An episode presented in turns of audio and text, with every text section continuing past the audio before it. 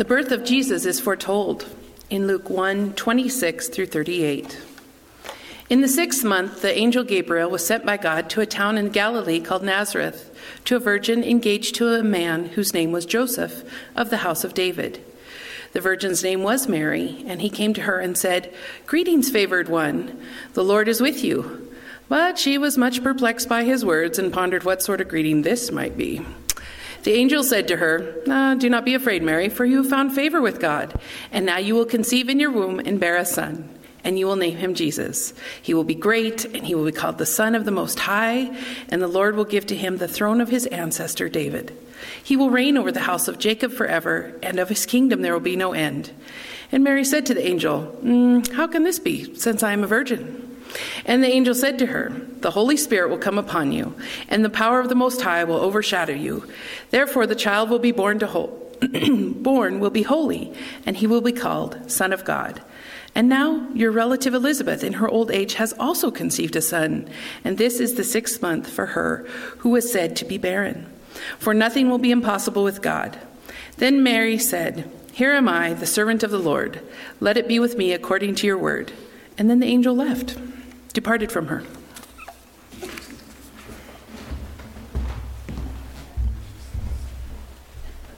This is the word of God for the people of God.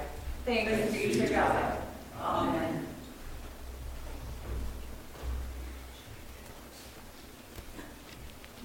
Fear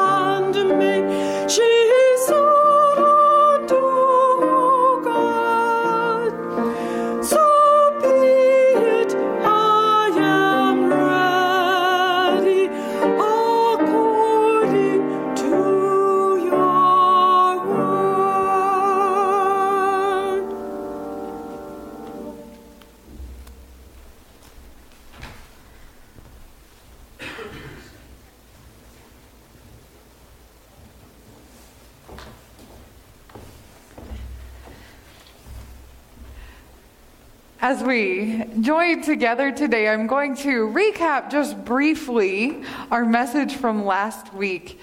Through this Advent season, I've been taking a look at maybe how the people that these angels appeared to felt during that time, trying to show us that the people of that time understood the scriptures of the Hebrew Bible from the very early ancestors. That these messengers that appeared to them still frightened them, but they weren't completely afraid because they had those examples from the past. And then today, as we hear them in our world and our life, the messengers of God still speak to us.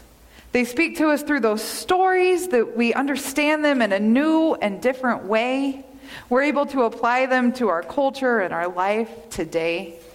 But also, people or examples of different circumstances and situations can be messages from God. These angelos, the messenger, the angels of our life. I've been using the book by Susan Robb called The Angels of Christmas, hearing the voices of God in Christmas. And it has been wonderful to go through and think of these angel appearances from the gospel lessons in a new and different way. We began last week with the angel Gabriel appearing to Zechariah. And usually that's a strange message to begin with during Advent. But I hope that those of you who were able to hear the message realize that it's very important to the Christmas story. Zechariah was a priest. I'll just kind of summarize it real briefly for us again, just to recap. He was a priest, a descendant of Aaron, and among the priesthood of what they believed to be about 8,000 other priests. And the time had come for him to be called to go in and do the work in the temple. His assignment or job that day was to go in and do the incense offering, the burning of the incense. So he goes into the temple, closes the door, the congregation is gathered outside, left out there praying.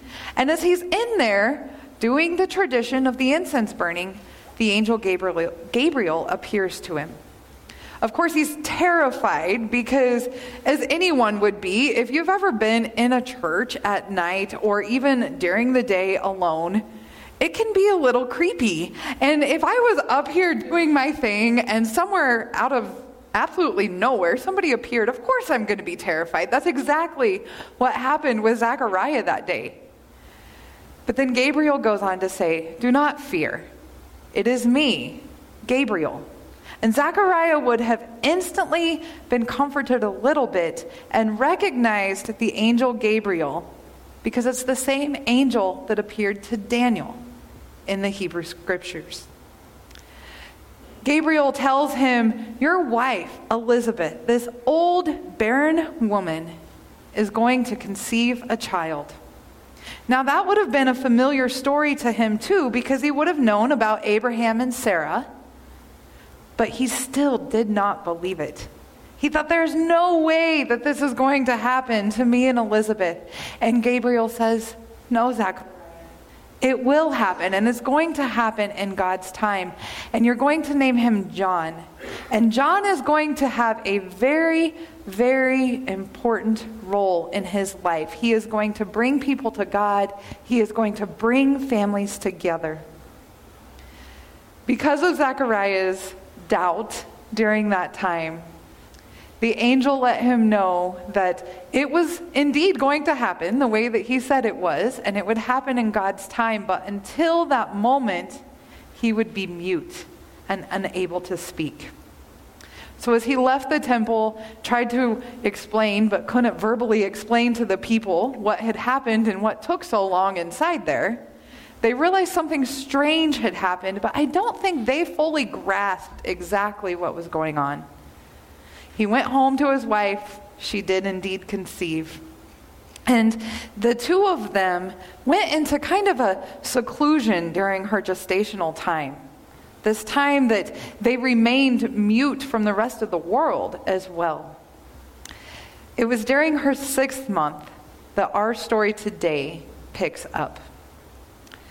There was this young maiden woman, this little girl, a young lady, not much older than my daughter Bella, who you all know.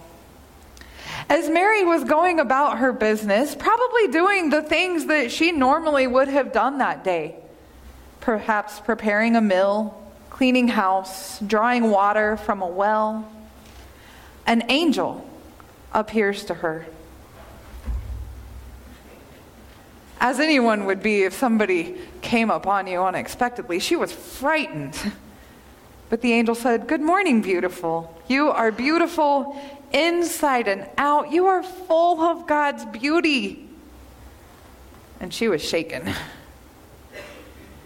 Mary, you don't have anything to fear. It's okay. I have a surprise for you. God has a surprise for you.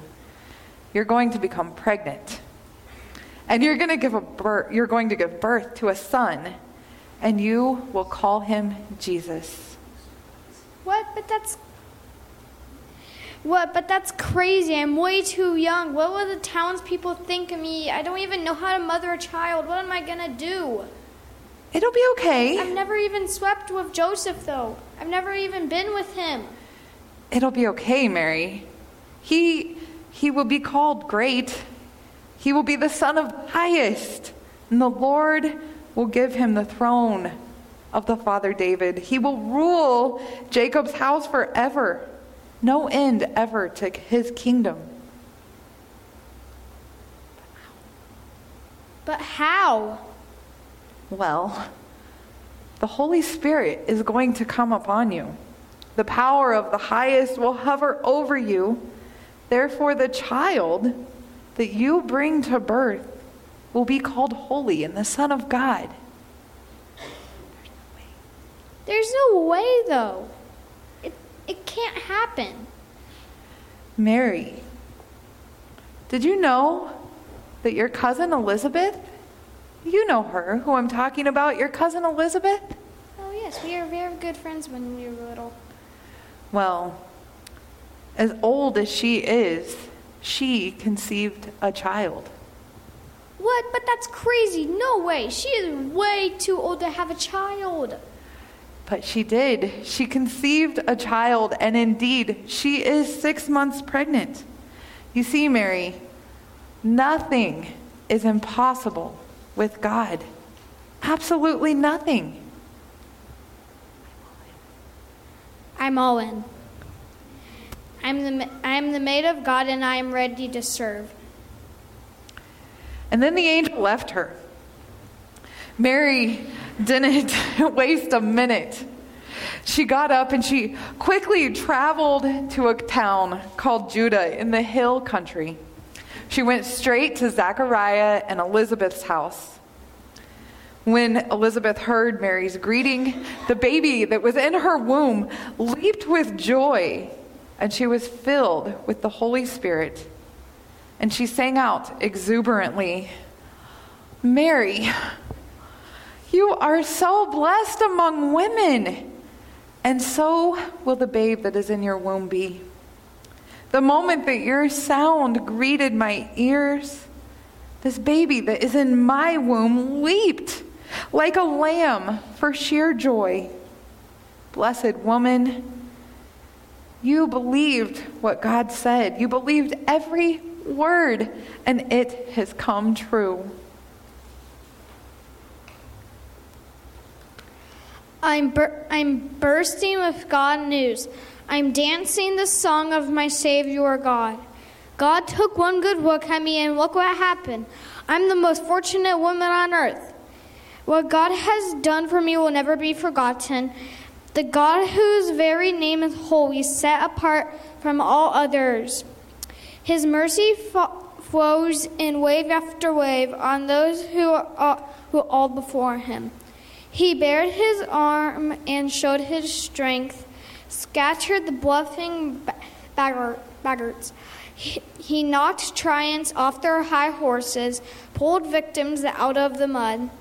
The starving sat down to a, a banquet, and the callous rich were left out in the cold. He embraced his chosen child, Israel. He remembered and piled on the mercies, piled them high exactly what he promised, beginning with Abraham and up to right now.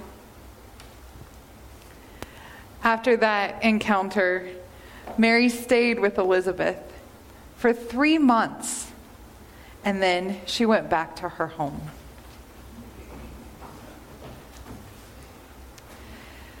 This story of Mary and Gabriel appearing to her, the story of Mary going to her cousin Elizabeth's house with haste and baby John leaping in the womb, it's one that is very, very familiar to each one of us. But there are some points in this scripture that I think that we can really pull out and help us in our world today. Maybe we can think about it in a new way. You know, Mary had questions when God appeared to her, but I don't think that she was doubting so much like Zechariah did. I think that the questions that she asked Gabriel were really more for clarity, trying to figure out how is this going to happen. Though she was young, she had become a woman she was physically able to conceive a child, but she knew the physical act that it took to, for that to happen. I think Mary was a pretty good girl, one that went along with the way of the world, the way that women were supposed to be at that time. And so for her to have an angel appear to her and tell her that she was going to conceive a baby out of wedlock and without having the physical act of course, she had questions, a lot of questions, ones that my 10 year old probably couldn't truly ask here in church. I can only imagine the questions that were going on that day. But ultimately, she ended up saying, I am all in. Here am I. And she had a faith that was greater and deeper than most of us probably ever get to experience, one that I hope each of us strive for in all of our own ways.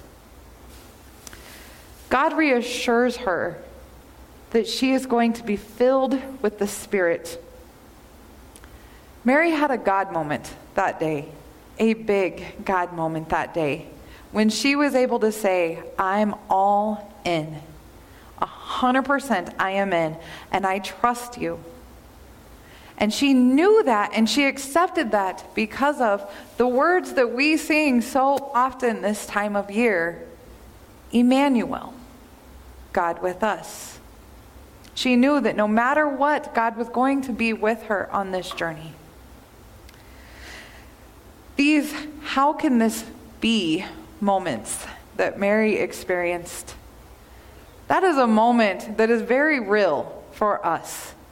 I know that there have been multiple conversations that I have had with people. There have been multiple times in my own life that I have sat and I have asked God, how can this be?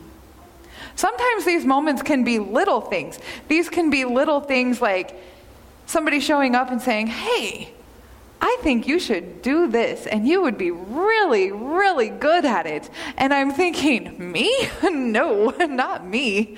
This person would be much better. I can't do this. But they keep encouraging me and they keep nudging me. And eventually I say yes. And it turns out to be an amazing moment. A moment that I didn't expect in my life. As I think back on a time in my life, one of those moments was teaching preschool in my first appointment when I lived in Colby. Our preschool director needed somebody part time. I happened to be a part time pastor, and she came to me and said, Hey, you know, um, do you want to work full time? Bella's going to be in class this year.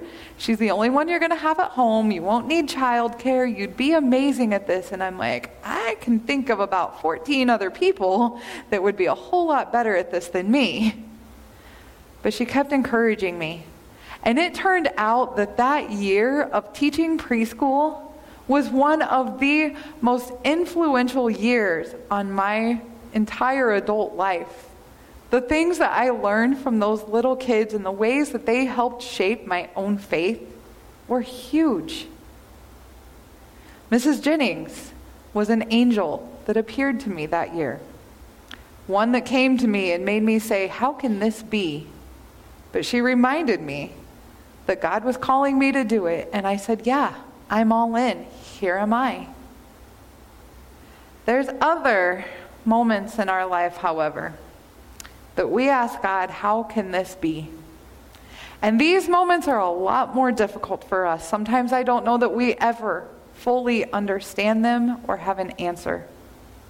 But this scripture and this story of Mary and Gabriel and the faith that Mary has reminds me that God is with us no matter what. These moments that I'm talking are about these times in our lives where somebody dies unexpectedly.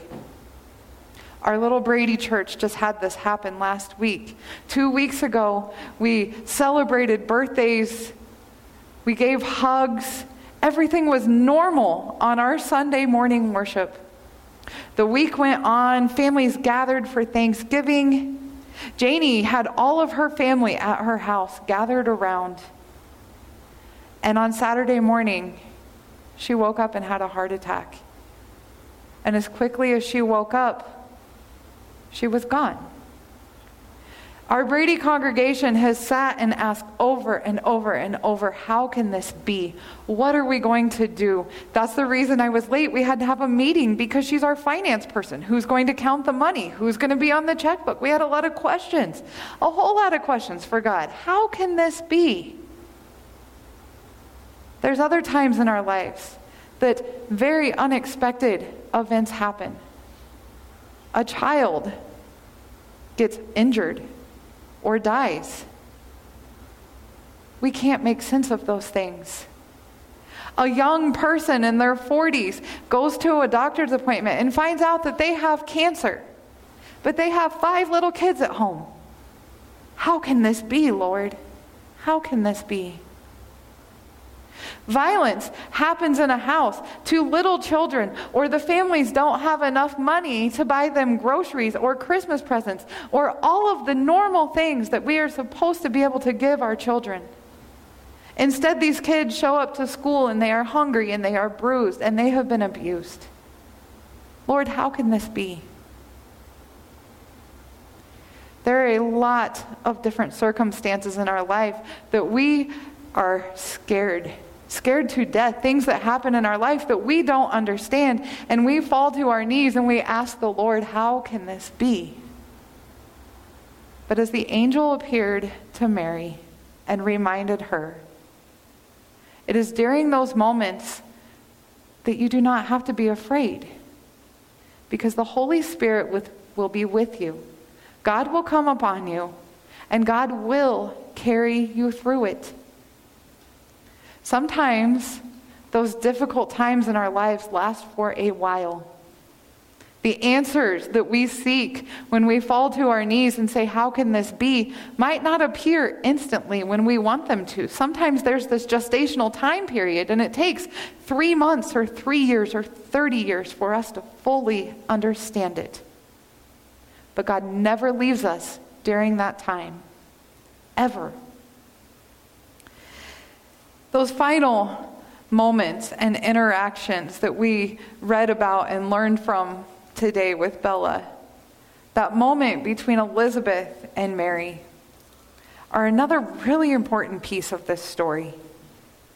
The first thing that Mary did after she accepted the news that the angel had told her, and she told God, Here I am. I am 100% your servant she went with haste to somebody that she knew she could trust, somebody that she knew would encourage her and love her and bring her support and comfort. And from the moment that Mary got to Elizabeth's door and said, Mary or Elizabeth, guess what? I'm here. That very first greeting, Elizabeth said she was filled with the Spirit. Her baby in her womb leapt with joy. The two of them had this very tender moment together.